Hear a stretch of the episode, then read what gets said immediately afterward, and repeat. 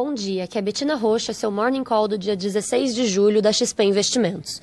Futuros nos Estados Unidos operam em leve alta nesta manhã de terça-feira, em meio à sessão positiva na Europa e mista na Ásia durante a noite, enquanto investidores aguardam a temporada de resultados das empresas americanas e discursos de dirigentes do Banco Central americano, Fed, nesta semana, incluindo o discurso do presidente do Fed, Jerome Powell.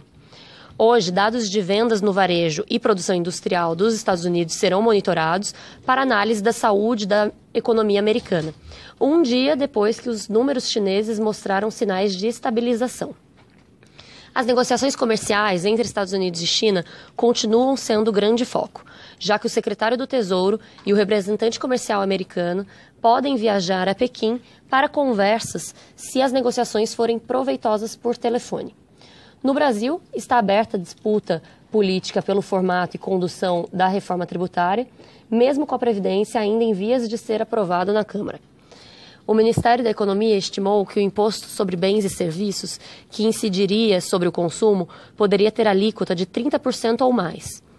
O economista Bernard Api que liderou a proposta em discussão na Câmara e que unifica IPI, PIS, COFINS, ICMS e ISS, diz que a alíquota seria de 25%, sendo 9% para cobrir os impostos federais. Porém, a Receita alega que precisaria de 14,5%, o que aumentaria então a alíquota para os 30%. O presidente da CCJ, a presidente da CCJ do Senado estima que a comissão demore entre três semanas a um mês para votar a reforma da Previdência e prevê uma aprovação rápida no plenário. O senador Tasso Gereissati, provável relator, quer inclusão de estados e municípios na reforma, mas busca um caminho para que o projeto inteiro não precise voltar para a Câmara. Sondagem realizada pela XP Investimentos com 83 investidores institucionais mostra uma melhora na percepção do setor sobre o ambiente político.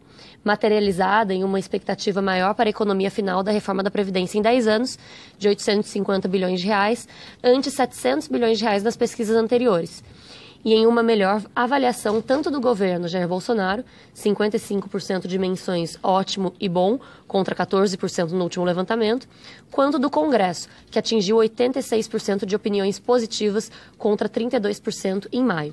Vale notar que as entrevistas foram conduzidas nos dias 11 e 12 de julho, antes, portanto, da oficialização sobre o calendário de votação do segundo turno da reforma da Previdência para agosto. Do lado das empresas, atualizamos ontem nossas estimativas para Localiza e Unidas, mantendo recomendação de compra para ambos os nomes.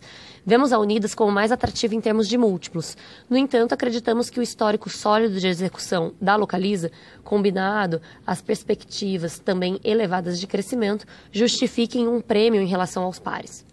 Por fim, preços de celulose de fibra curta na China caíram ligeiramente essa semana, recuando 5 dólares por tonelada e atingindo 516 dólares por tonelada. Na nossa visão, apesar do preço parecer estar próximo de um piso, a visibilidade ainda permanece baixa, mas mantemos nossa visão positiva à frente, com recomendação de compra para Suzano e neutro para Clabin. Com isso, ficamos por aqui. Bom dia a todos.